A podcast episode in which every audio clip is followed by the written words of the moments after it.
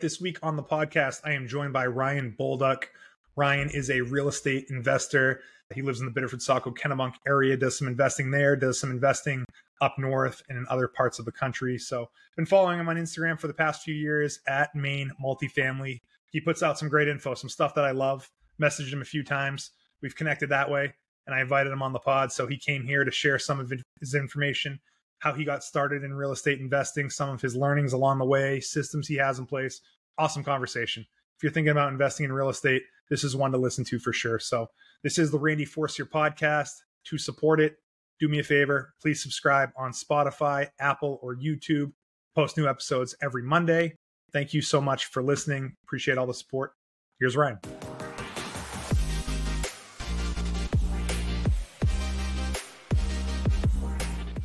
All right, here with Ryan Bolduc. Ryan is a real estate investor. Been following him for, I think, a couple of years now on Instagram, has the handle at Maine Multifamily.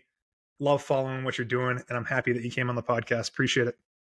Yeah. Hey, it's great to be here. It's good to actually talk in person or virtually, but. Yeah, no, I mean, we've been shooting notes back and forth over the years. I mean, I like the content you're putting out. I do some real estate investing myself, but I think the way you do things kind of connects with me, and it's some of the stuff you're doing is things that I aspire to do too. So I'll look forward to talking to you about it. When did you create this Instagram handle and decide that you wanted to like put your real estate venture out into the world? I think I created it in 2020 around the COVID time. And I actually did it without telling anybody that I knew. And I did it without showing my face or anything because I was all just nervous about people knowing what I did. Yeah. But then, you know, it kind of progressed to showing my face a little more. And then I took a hiatus for the last year or so. And then I'm just kind of getting back into it again now, trying to post a few more things. So was this a COVID hobby of yours, or you were doing it regardless and COVID just happened at that point? I think it kind of happened then. I started to get more into real estate, and that's when I got into a mastermind. And then I was like, all right, now I'm going to start buying more properties. Yep. You know, I started off buying one every year. And then at that point I was like, all right, now I'm going to buy more and, you know, see what I can do. Nice. So before we get into the real estate stuff, this is not your main gig. You have a job, like a full-time job. Right? I do. So yes. Why don't you share that and a little bit about your background? Yep. So I actually run a engineering company based out of Biddeford. Started it in 2016. Our first year was 2017, same year as I bought my first rental property. So it's been a chaotic, hectic last few years of growing that. We're bringing on our 18th employee next week. Yeah, that's exploded. And I kind of went from the real estate from there. I mean, got an education, UMaine engineering degree, and then kind of went into it after that at the shipyard in Portsmouth, and then for an EPC, engineering, procure, construction firm, and then ended up where I'm at now. And they gave me the opportunity to start my own business within a business. I pitched them a plan and they said, we're all in, you have control to do whatever you want from this point on. So it kind of worked out. So what type of engineering is it then? That's electrical engineering. So we deal with substations, power plants, a lot of field testing and commissioning of substations and power plants. I would think being an engineer lends itself well to being a real estate investor in terms of analyzing deals and being very analytical. Do you feel like that's translated well? Oh, yeah. No, it's translated well for me because I'm a Google Sheet or Excel nerd. I am in there all the time. I just forward out to a few friends who are asking for. So I do some time logs. I do all kinds of project management and NOI calculations and rents and all that stuff. So I enjoy the numbers, and so that's why I liked real estate from the get go. So you mentioned a mastermind is what got you into it. Tell me about that. What kind of mastermind? Local mastermind? Something online? Well, it was it's kind of that one. 2020, I started. It was the David Green mastermind, who's like now the BiggerPockets podcast host. Yep. So I started off there. I did that for a full year. But then the first time somebody from the group called me, he had said, I'm going to do 10 BRRRRs this year. And I was like, how do you even do that? What's a BRRRR? Just so everyone's on the same page with what a BRRRR is. It was when you buy a property, basically rehab it. You rent it out, you refinance out all of your money, hopefully, and then you repeat the process. So then once you pay back everybody, then you borrow that money again or use your own money and then keep buying more and more deals and then just cash out refi throughout the whole process to keep recycling your funds over and over again. Yep. And so, I had no idea. Like I'd listened to books and podcasts, but it all seemed kind of voodoo to me or woo woo. I was like, I'm just going to buy one property a year for the next 10 years and I'll be all set, which is still a great strategy, actually. Yeah. But yeah, so that's what kind of kicked me off, was hearing somebody else do it. I think it was a local guy too. He was New Hampshire. Mm-hmm. And then he just kind of told me, oh, I'm using private money and all that. And I was like, well, if he can do it, I can do it. And then I just kind of went off from there. So what was the first property that you bought? Investing, the first property I bought was a 4-unit in Saco. So yeah, I was renting at the time. I was a single dad. And then I just decided, I heard BiggerPockets for like 2 months. And then I said, I'm going to buy a property and I'm going to move into it. Or I wasn't planning on moving into it, but then once the FHA stuff, you're like, you got to move in. So I moved in and it worked out extremely well in the long run. FHA is a no-brainer for people that want to acquire a multifamily property with a low down payment and are okay living in it. So I mentioned before, and people listening know that I do mortgages. So that's the one scenario where we're seeing people do FHA loans is for multifamily homes nowadays. So it's good that you were in a position to take advantage of that, because if you had a single family home and you tried to buy that 4-unit, you would have needed 25% down or 20% maybe if you were doing a commercial loan. So smart move to take advantage. So you kind of grew from there. But how was it being a landlord in that first 4-unit? Tough, or you just kind of lay down the law? No, I don't like to. I'm not much of a, I can be a ball buster, I guess, but not a lot of the time until I get, to a certain level. But I didn't really want to tell people I was the owner, and I was kind of wishy-washy and then trying to grow that business at the same time. Didn't have any money. I mean, I used my 401k as a loan against that just for the down payment.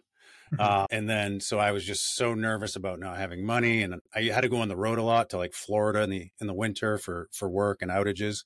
So I would just be completely panicked about how the sidewalk was going to get shoveled or anything like that. And I basically did everything myself. Yeah. But it taught me what I didn't want to do for the rest of my life. But I mean, for me, pain's the only motivator, and it was kind of painful getting through that. But over the years, it's helped me develop, the systems that we got now. So it's so good that you did that, though. Just, I've been there too, changing faucets and cleaning out places and all that stuff. And it's like, you really get an appreciation for it. And you realize that it's the brutal part. And when you can have someone else take that off your plate so you can focus on other things, it's kind of a game changer. Oh yeah. 100%. So you transitioned from that place and to buying more properties, obviously. So was it a property a year for a certain period of time, and things have kind of grown? Because I get the impression that there's more going on than just a property a year for you nowadays. But how did it kind of grow from there? Yeah. So after that, I moved into, our home now where I am in 2018. That was 2017. Then 2018, I moved into another one, and then I bought a 4-unit in Biddeford, where I didn't even see it, actually. My realtor walked it. I was at a job site in Florida, and I said, he's like, oh, it's great. I said, all right, put an offer in. And then we ended up getting that property. And then another year later in 2019, I knew my neighbor at the first 4-unit. He did not want to be in that place anymore. He inherited it from his parents. He was very cantankerous. He was always like yelling at all the tenants, and he had the place was completely empty except for him in the basement.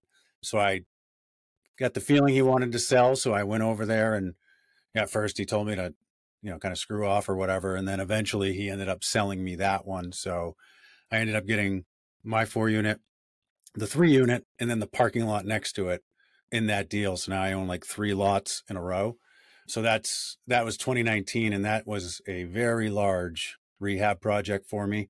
And it, again, stressed me out, and I didn't have good contractors, and juggling the family and the business. And then this, it was a lot to do. And I was like, oh, I can never do that again. I couldn't handle more than one project at a time is what I was kind of thinking. So what were the key learnings then? Having good contractors, or was there other things that kind of come to mind? A million things probably.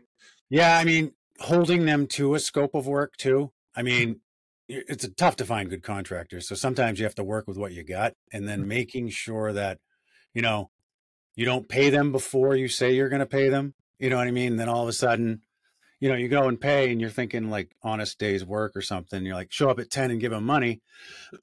And then you run to the store and come back, and there's no one to be seen. You know what I mean? It's like, that's kind of what was happening. And then all of a sudden they didn't even show up to finish the last unit. I had to call in the recruits and my dad even and stuff like that. Yeah, to kind of help. Piece it together, right? Like you you're learning from that, even though it's not going the way you want. Like, there is some benefit to it, you know, things you could do differently next time. And 100%. How to handle situations. And how to deal with people, contractors, and realize what, you know, kind of what you're up against. And now I have one in each market that I don't have to worry, which makes it, you know, so much nicer to say, hey, just go look at that unit, give me a price and get it done next week. That's kind of how it works now. So you're at the point where you're investing outside of Biddeford, Saco. Where else are you investing? Pretty much just like Central Maine, Waterville, Augusta area. So that's the other part in Maine where we're at. And then I do have a rental house out in like the Bridgeton area, but that's a short-term rental. But yeah, pretty much multifamilies, all Biddeford, Saco, and then, you know, Augusta, Waterville area. So do you work with management locally, or is it you're self-managing with you having those contractor relationships that you talked about?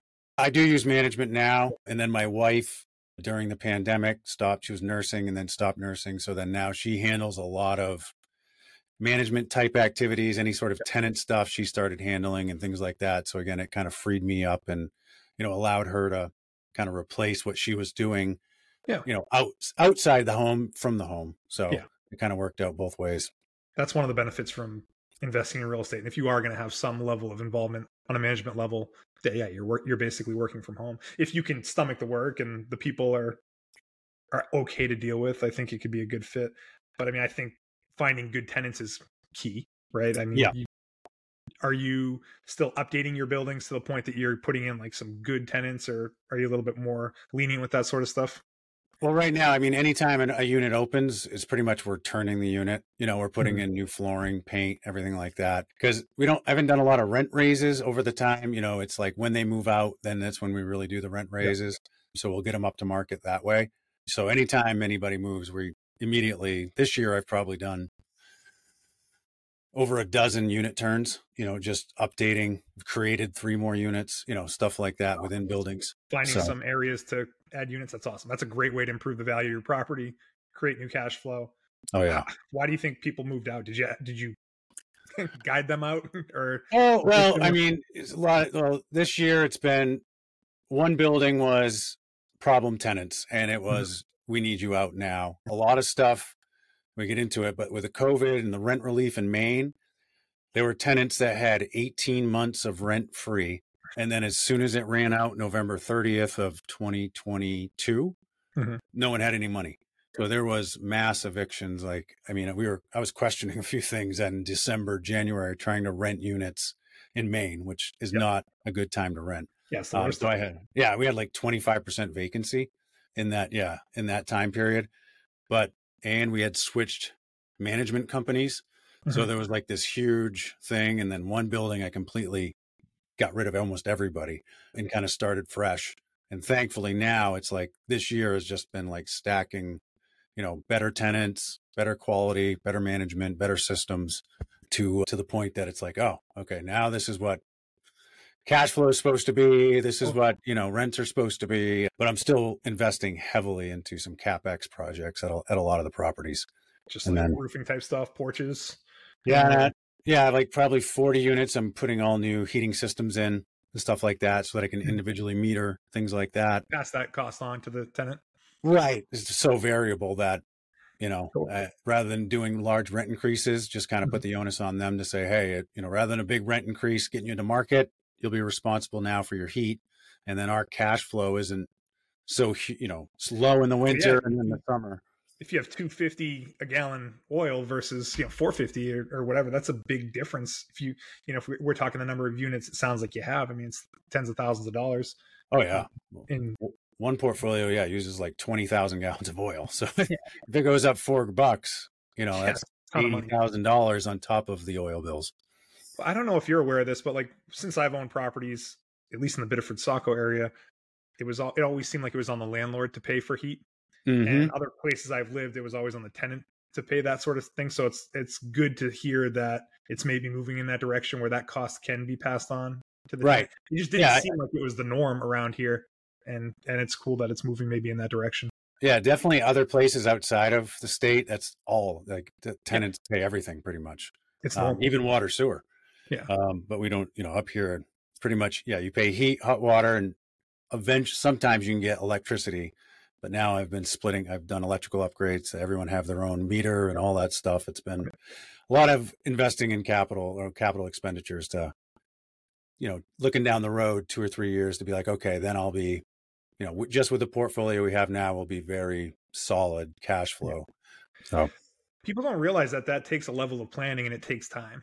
Everyone thinks like if you own properties, you're instantly rich. But they don't realize like those big vacancy issues or the turnovers and the changing all the systems. And yes, at some point it's going to be better, but like it doesn't happen overnight. No, definitely not. I mean, the first year I don't even plan on making money. And then if you're doing, you know, if you do inherent problem tenants, I mean, you can go months without rent and you're paying lawyer fees and then you're paying them to move out. Or, I mean, it gets very, very expensive at times. That can throw off a whole year's worth of numbers just by having one tenant like that. You know, exactly. And I experienced that too with, you know, once the rent relief dried up, I think I got someone out last month, but it was a good 9 months of them not paying, you know, and that's $9,000 and $1,500 lawyer fees and all that stuff. But people don't realize that that sort of stuff can happen. They just assume, hey, you own property. So you're, you know, you're doing really, really, really well, but there's a time.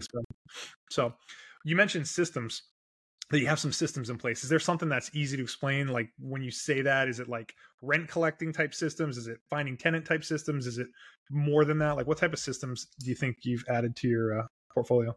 Just like one thing is like, say from a cash flow perspective, like to make sure that it's more stable, even, you know, a lot of the places we are paying for heat, to keep a minimum of 6 months of PITI, principal, interest, tax, and insurance in the checking account.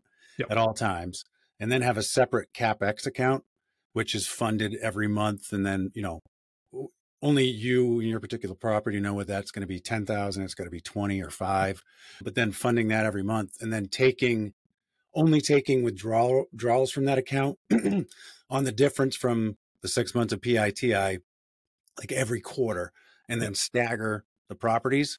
Yep. So that way, you know, each month you're having some sort of cash flow coming out of there. And it's more, you know, if it's a busy heating season, you know, you might have a bunch of oil bills in January, not in February, then March. So it kind of evens it out throughout the year. And then just, you know, it's outside of just managing the project properties too. Like I have all these different checking accounts and like, where's the money coming and cash flow, or am I going to overdraw these accounts, you know, as we're building up that reserve. So I hired a virtual assistant who also works for the management company. Yep. So he can get into the books, he can get into AppFolio, he gets into Buildium, whichever one we're using, and he can get all the information out of there. Every single day, my QuickBooks for every single account is updated that day. There's no questions. And then the receipt process, I scan receipts, or my wife, and then it goes into a certain folder, which is like unpaid. And then if it's, once it gets paid, it gets moved to that folder. Yeah. And then once that receipt gets attached in the QuickBooks with the transaction, then it gets moved to processed, you know, things like that. And then every single morning we get a text via WhatsApp of all of the balances of every account in one lineup. And then every single like credit card or mortgage payment or large purchase that's coming out that month. Again, just to watch cash flow. So then my assistant can flag and be like, hey, whoa, this one's going to, you know, have a $15,000 credit card bill coming in next week. What's going to be the rents coming in, and, you know, forecasting all that stuff, which used to take hours and hours and hours to do. And now all those things are, you know, done and just kind of at our fingertips to see it on a daily basis. So at any point we can pull up a P&L on every property daily.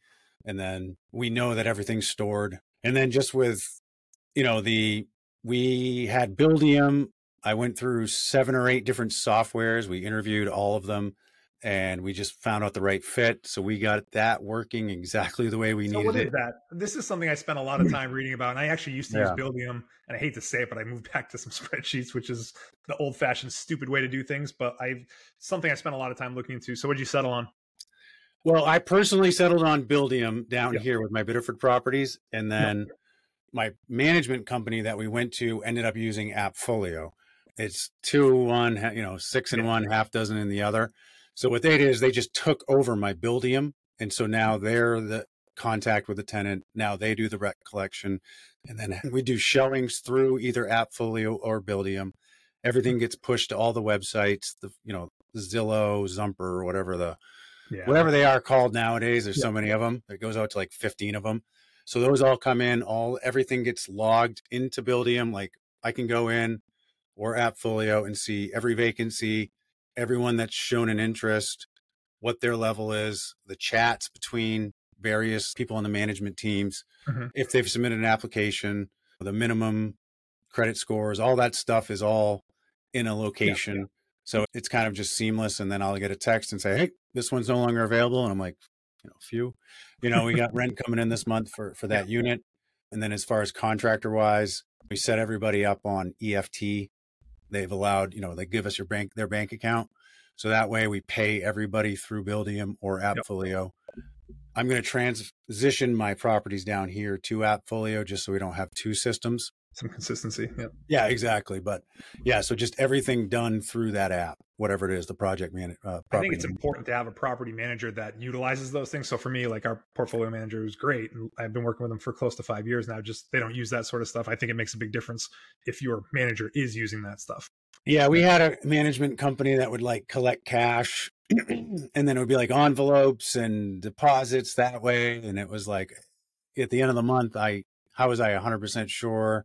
Yeah. You know, they never shorted me. They probably gave me more just because they were great people, but there's some room for, they were not tech savvy. Right. Yeah. And I needed, if we wanted to scale, which, you know, I basically doubled this year. So it's like, I needed someone that could adapt to software and take on units very, very quickly, you know? So that's why we opted to go with someone that was more comfortable using software.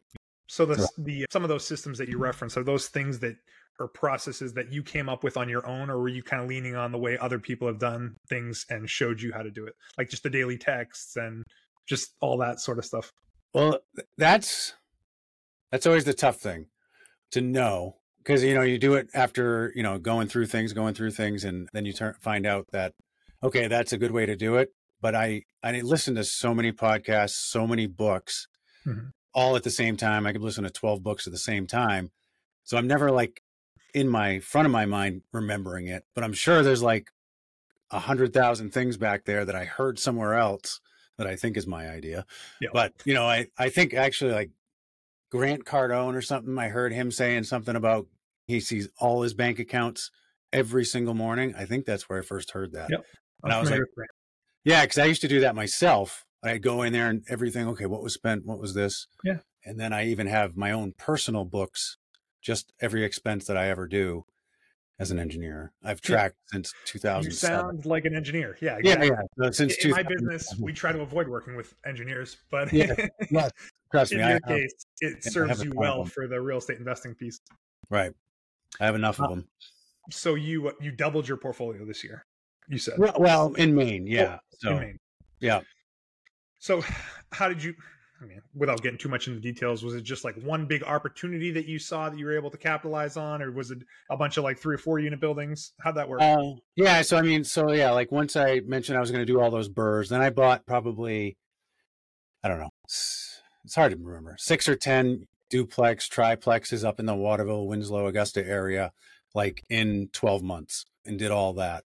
So then it was kind of looking for the next deal. And then at the end of 2021. So I don't market or anything like that. It's just people end up saying, oh, I heard this guy wants to sell. And then once I hear a warm lead, I'm pretty good at schmoozing, closing, finding out what they need, what they like. And then kind of the cool part was like the last 50 units I bought in Maine, I only put a total of 2.5% down. So you finance with private money? With a bank and private money. Yeah. So I did it. And then refinanced at some point to pay off that private loan? Yes. Yeah. So yeah, that's what I did on a 9 unit that I converted to a 12.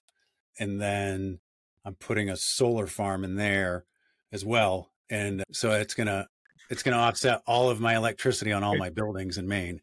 So you're going to feed into CMP. CMP is going to credit against all your other accounts. You know, I actually think now that you mentioned that, I think that that's one of the times I messaged you. I was like, dude, that's freaking awesome doing a solar farm. You see them, you're like, who are these people that are doing these solar farms? And, you know, does it make sense? And obviously you did the numbers and it makes sense to do. Trying it, yeah. So we're going, I think we got to submit to the planning board here. It's listed as a major project. So we'll see if it goes through. It's been it's been over a year and a half, but I was able to roll that into the financing as well. So I'm not coming out of pocket for any of that or any of the renovations for that particular building. And then another large portfolio in the Waterville area. So it was like 6 buildings and I think they had like 11 or 12.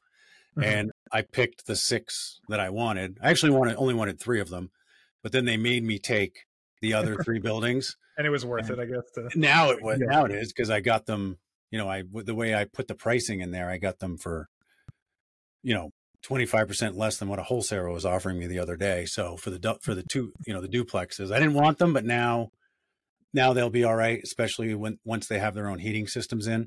Yeah. So every one of those units will have their own heating system. The 38 that I bought in January will all have brand new heating systems. Those were all 500 below market. So, and they were great quality, updated all the time, but just so like dark wood paneling everywhere. Yeah. So we're turning them, but it's, it's probably $3,000 worth of paint just to go over all the coatings and stuff. But yep. Yeah. So both of that first deal, I got, 80% from the bank, 20% from the seller. And this latest deal, I think I got 80% from the bank and 15% from the seller. So that's pretty good to get a seller that's willing to hold what 20 and 15% probably equates to when it comes to purchase price. Yeah. I'm surprised sellers still want to do this. Yeah. You sell them on the tax implications. Yeah. You find out their leanings and be like, they're going to tax you to death and stuff like that. So yeah, I just basically waited till the next new year on the first one, refinanced him out. And then this year I closed. So next year he'll probably want me to refinance out of his debt. But it's fixed at it's like 5% interest only. So it's with what rates are right now, it's pretty good. But so and then maybe I'll be able to get a couple more units off them if I do that. So I think the way you did it is the way people need to hear that's the best way to do it. Like word of mouth. I heard this person's looking to buy. I mean, I've been looking at stuff that's listed on the market and it's just insane. What prices sellers, at least in the Biddeford Saco area, because that's where I focus, these sellers are banking on 1031 money. They're banking on cash. People just want to invest into something, but like the numbers just don't make sense. So you really got to be able to catch someone that doesn't put it on the market and is willing to work something out. Yeah, most of the deals I bought have been off market. I mean, we did buy a nice 6 unit, I guess, in the last year too in Biddeford. That one's great. That was on market, but it went under and then came back on and we were able to scoop it up. And that has another buildable lot next door to it too. So I guess we have 2 lots in that area. Buildable lots are huge in this market. I hear a lot of those type of properties going. So are you going to put something on those lots? Or are you thinking? I think so. We basically been just trying to, I've kind of been glad that rates have gone up lately because I kind of was able to take a step back and be like, you know what? I'm definitely not like, I haven't penciled out any deals this year, which is like, I used to do hundreds, Yeah. And I'm just like, nope, it's not even worth it. I can just, as soon as it's sent to me, I'm like, nope. Is that on market? Nope. Like, if, it's to that point, because especially if it's a 4 and under, like you said, the FHA, that's what you're competing against right now. Those buyers are not looking at the numbers. They're just like, oh, sweet. There's 2 other units that'll help me pay my mortgage payment. That's going to be like $3,500 a month. They like do not care one bit about anything that an actual non-occupant investor is looking for. So you can't even do it. And that's why I sold 6 in Winslow because I mean, the prices doubled in one year almost. So 2-3 units to make the 6 or a 6 unit? 6 duplexes. Oh, 6. Yeah. So yeah, it's perfect. I saw you post something about, I think that's when I messaged you most recently, is that you sold some things to kind of reposition for whatever's next. Yeah, exactly. I mean, with the way they're reassessing the taxes, I mean, the sewer bills, all that stuff. So it was like, these people moving in there, it was all almost off market, but our realtor knew somebody and they were like good people and they wanted to get in and have a home. So I was like, all right, we won't even put it on there for most of them. They gave us a very good price and, they'll do well.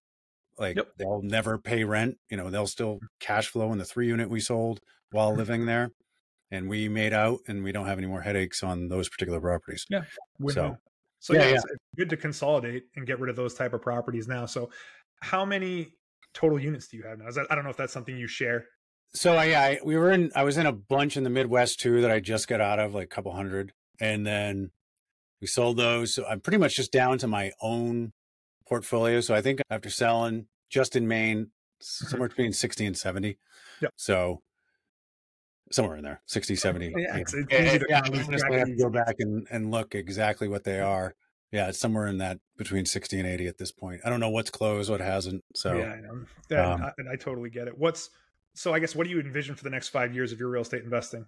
Just kind of still evaluating. I mean, I know you have those buildable lots. Is it more big portfolios? What does that look like, you think? Yeah, I think I'd rather do a big that's one thing I've learned. I'd rather do a big portfolio once a year than 10 or 15 BRRRRs. I'll tell you that. Yeah. It's just so much easier. But it's a great way to get reps. You know what I mean? Like, we learned so much by buying and then having to close and crunch and numbers and lending and, you know, private money. But now if I can just find, you know, a nice portfolio that will then do a cost seg on every year. Yeah. No, that's kind of the goal, because I think we've reached, that was the thing. I was able to step back now and like calculate our cash flow, like in like 2 years. Mm-hmm. And it was like, I actually really don't need any more properties, which was kind of this huge revelation, because I've always been more. Yeah. So now it's to the point of, all right, one a year would be good. And then just basically kind of use it for, obviously, a place to make money, but then it would also help with taxes and everything like that with the cost seg studies.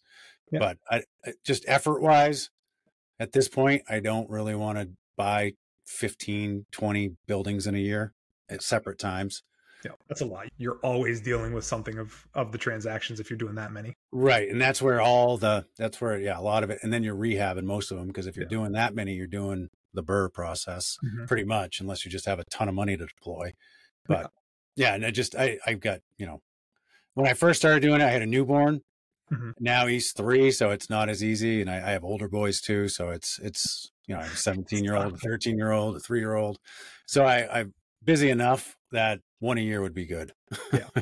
Well, so. I think you touched on something that's important. There is probably a lot of efficiencies to improve on your buildings, and doing the heating system is one way to stabilize, but potentially improve your cash flow. I'm sure there's some room to run with some of the rents in them. So it's like, you can really tighten things up on your existing portfolio to squeeze some more money out of it before you do, you know, explode again. Exactly. That's what we've been total focus this year is like, okay, anything that comes open, get it as fresh as we can. Yeah. Like upgrading all the heating systems, taking a look at some of the roofs, and like I said, the solar farm. So with all that kind of going, and then I added 3 units of the existing units. So yeah, I mean, yeah, just when you look at that from an NOI perspective of like, you know, just increasing rents and decreasing expenses and offsetting utilities and adding units, it's like buying a bunch of them anyway. Adding the units to an existing property and the cost that it takes to fix that, I mean, it's a huge return on your investment. What you get for rent versus what you put into something like that, it's like, instead of like a 1 or 2% rule, it's like a 10% rule where the cost is like, the monthly rent is 10% of what it costs to build the unit. Yeah. Which is, you know, 1% is great. Yeah. So if you can get. Yeah. So I can relate to all that stuff. Before I let you go, what advice would you give to someone that's in that beginning stages thinking about investing in real estate? Is there something that you wish you would have known when you first got into it, or something that you tell people often? There's no such thing as passive, but passive income. And then same thing is like, I would completely recommend what I did to start, like with that buying a multi-unit and living in it, the amount of after-tax money that saves. I mean, nowadays you could be paying $2,000 a month in rent. You know what I mean? So that's what, $24,000 a year. If you pay taxes on that, that's like $32,000 in a year of your pay. So if you offset that, that's like a $32,000 raise. And then never mind if you cash flow off that. So just by what I did, that one move, I was paying good deal, $1,500 all in or something, $1,700 in a house with a bunch of acres. But then I moved into a place with no driveway or anything, and I was cash flowing $800 or $1,000 a month while living there. So that swing was like $2,700 a month after tax. So it's like I made a $30,000 to $40,000 pay raise just by doing that. And then all of a sudden now I'm investing monthly, where I was living paycheck to paycheck before that. And then that allowed me to buy the next one. But that is a sacrifice for you to do that, or kind of maybe a leap of faith, or, you know, it's not an easy decision to do. No, it's not.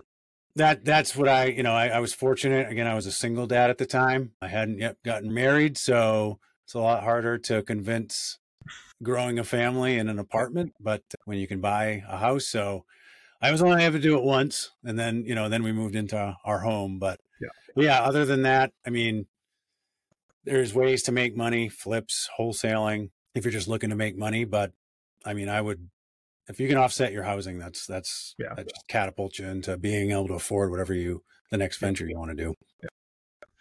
Well, listen, man, I won't keep you any longer. I appreciate you coming on the podcast. Fun chatting about all that stuff. Love following your Instagram. So it's at Maine Multifamily, and ton of good tidbits that you share out there, and just like kind of things where I'm like kind of in a bad mood. I see you post something, I'm like, you know what? That's awesome.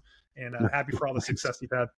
Oh man, I really appreciate that. Thanks. Yeah. It feels a bit corny sometimes, but well, I mean, it takes a lot to put yourself out there, or at least I think it does. You know, you're sharing stuff with the world, and it's cool. I'm sure on your end to hear that some people are receiving it. And yeah. That's my wife got mad for a while that she was finding out about the deals on Instagram. So I had to stop doing that. I had to tell her first. Yeah, but that was awesome. Just buying too many of them. But well, good stuff, dude. I appreciate the time. We'll definitely stay in touch. Thanks again for coming on the pod. Yep. Thanks.